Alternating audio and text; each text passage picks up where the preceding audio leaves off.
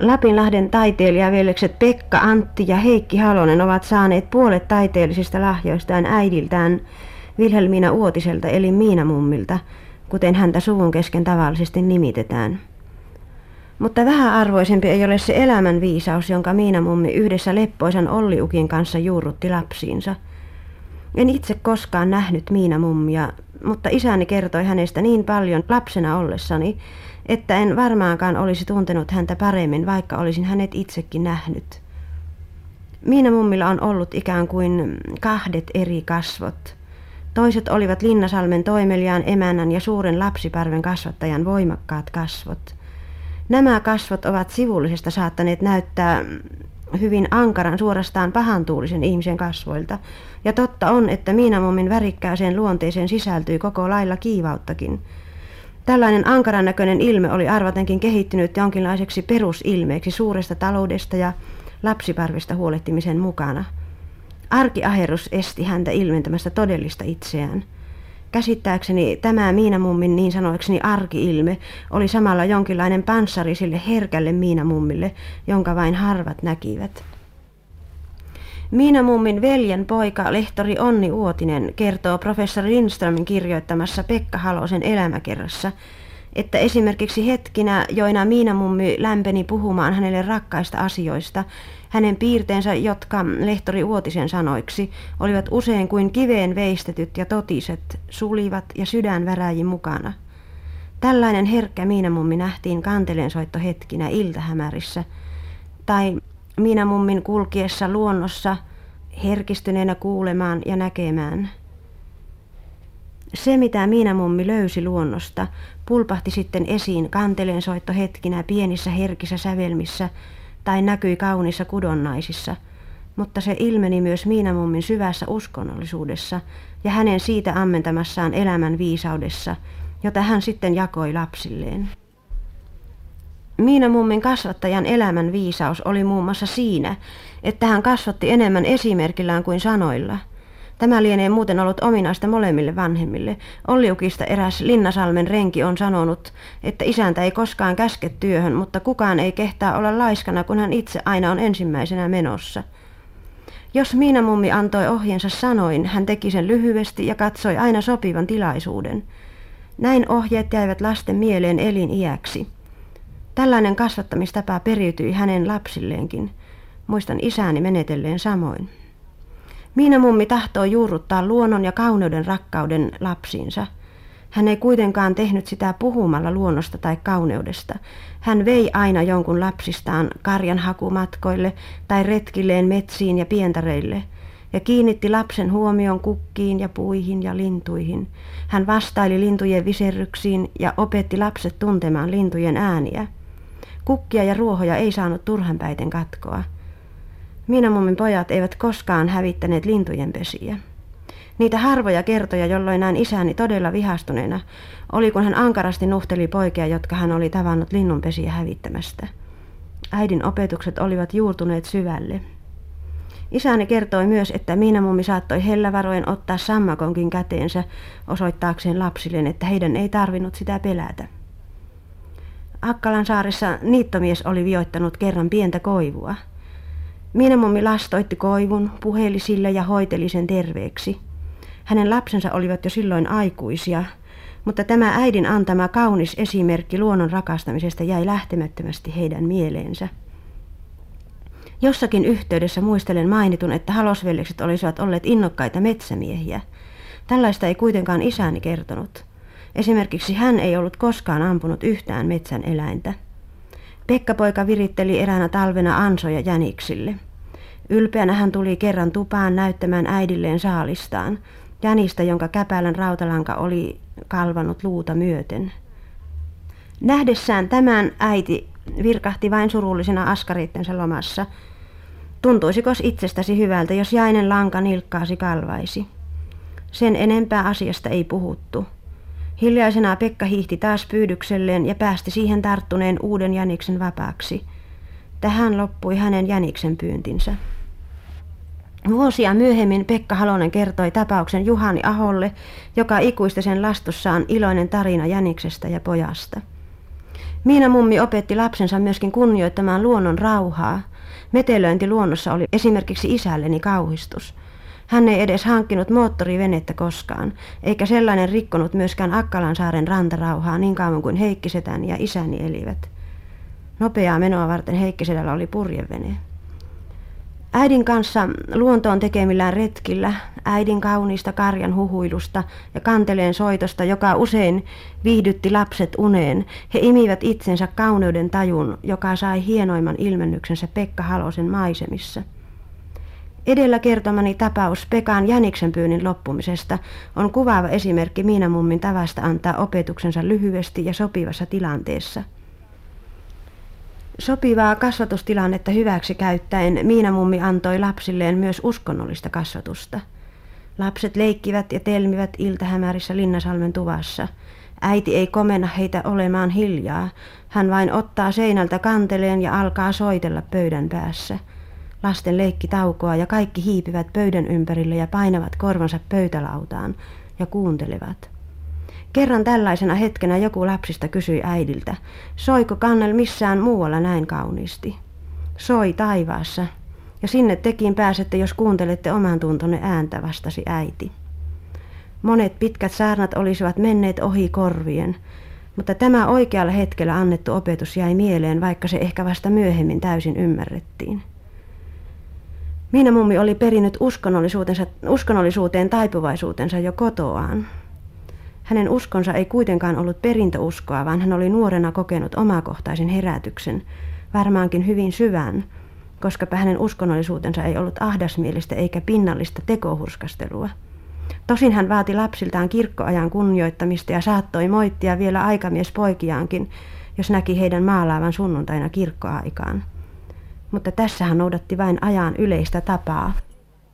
Toisaalta hän saattoi leikkisästi sanoa, että jos hän ei saa unta, hän alkaa katsoa kattolampua ja kuvitella, että se on pappi saarnastuolissa ja jo alkoi nukuttaa. Tässä hän ei suinkaan laskenut leikkiä Jumalan sanasta, vaan liian pitkistä saarnoista, jollaisia tuohon aikaan oli tapana pitää. Miinamummin kasvattajan avuja oli myös huumori. Se, että Miinamummin oli aluksi vaikea antaa anteeksi nuorimmalle pojalleen Heikille tämän viulutaiteilijaksi antautuminen – ei johtunut ahdasmielisyydestä, vaan Miinamummin vakaumuksesta, jonka hän myöhemmin huomasi olleen väärän. Hän piti viulua, jota oli itsekin nuorena soitellut, pelimannin soittimena. Herätykseen tultuaan hän oli soitellut enää vain kannelta.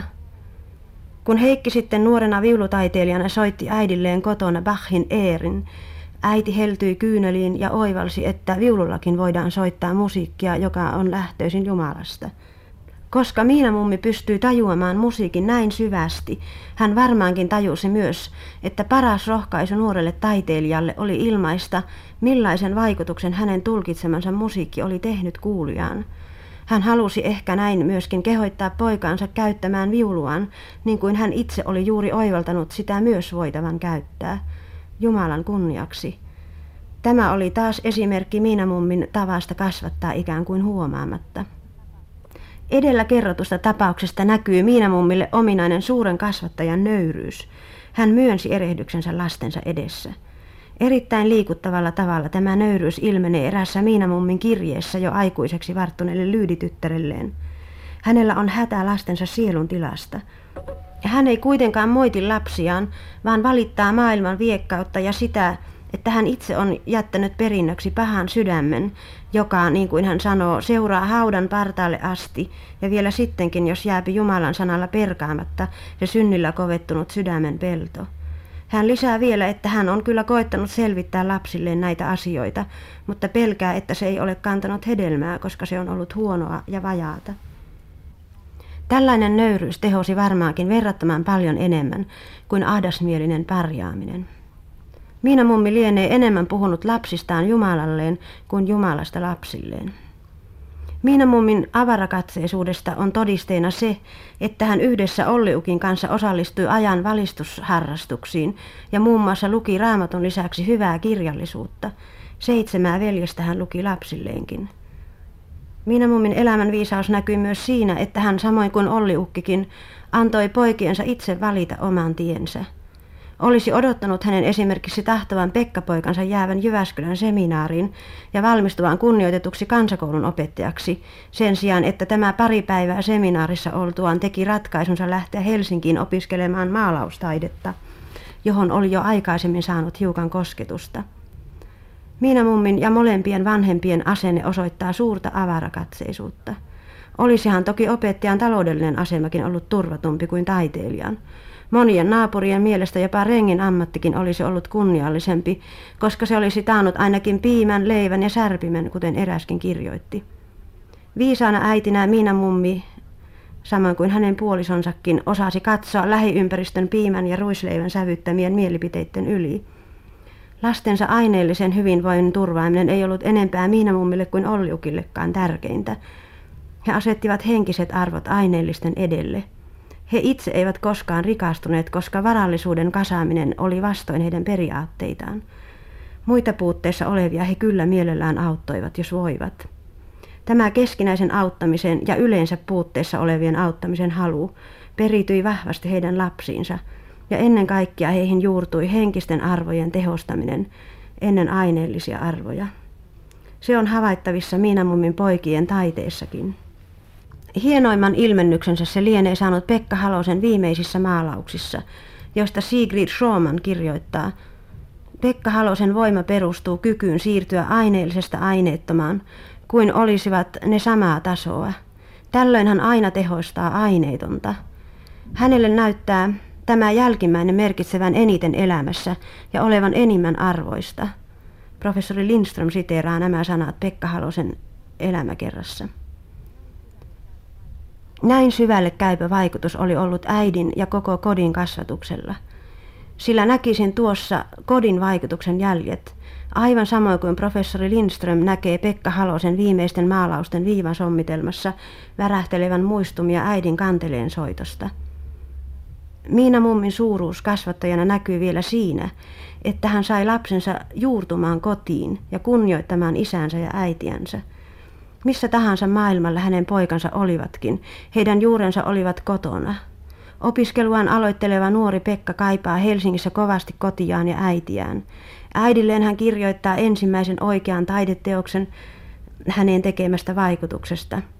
Äitiä hän varmaankin muistaa pyytäessään lähettämään itselleen kanteleen Helsinkiin ja viedessään kanteleen myöhemmin Pariisiinkin mukanaan. Jos hänen sydämensä ei olisi ollut kotona, olisiko hän Pariisissa nuorena miehenä ollessaan muistellut äidin kerran lapselle elämänohjeeksi antamaa pientä liikuttavaa runovärssyä? Ole aina kiltti poikaseni, madollenkaan älä pahaa tee. Siivost astu kylissä ja teillä muista aina taivaan Jumalaa. Nyt se vasta koti tyhjältä tuntuu, kun ei ole äitiä, kirjoittaa sohvitytärkin äidin kuoleman jälkeen. Kantele oli varmaankin jonkinlainen kodin ja äidin symboli Miinamummin pojille. Heillä kaikilla oli omissa kodeissaan kannel. Isälleni jäi perinnöksi Miinamummin oma kannel. Minä opin jo lapsena ymmärtämään, että se oli erittäin kallisarvoinen esine, jota oli kohdeltava hyvin kunnioittavasti. Se onkin oikeastaan melkein ainoa näkyväinen perintö Miinamummilta. Akkalansaaren päärakennus Miinamummin vanhuuden koti paloi 30 vuotta sitten tauluineen, kirjastoineen, muistoineen. Jatkosodan jälkeen Akkalansaaren pieni 18 hehtaarin tilakin vietiin ensimmäisenä pakkolunastettuna tilana Lapinlahdella. Siinä meni Miinamummin vaalimaa Koivikkokin, koska siirtolaiselle annetun maan ja perikunnalle jätetyn pienen pihamaa-alueen välinen raja kulki aivan saunan takaa. Meni myöskin suurella pieteetillä vaalittu metsä. Vaikka ihmissilmällä katsottuna korvaamattomia arvoja hävisi tulipalossa ja pakkolunastuksessa, ei ainoastaan rahallisia arvoja, vaan myös kulttuuriarvoja. Tuntuu kuin Miina mummi vieläkin liikkuisi jossakin Akkalansaaren palamatta jääneen savusaunan ja vanhan aitan vaiheilla ja tahtoisi sanoa, että se aineellinen, mitä menetettiin, ei ollut edellisten polvien tärkeintä perintöä. Tärkeintä oli se aineeton, jota Miina mummi ennen kaikkea pyrki jättämään jälkeläisilleen perinnöksi.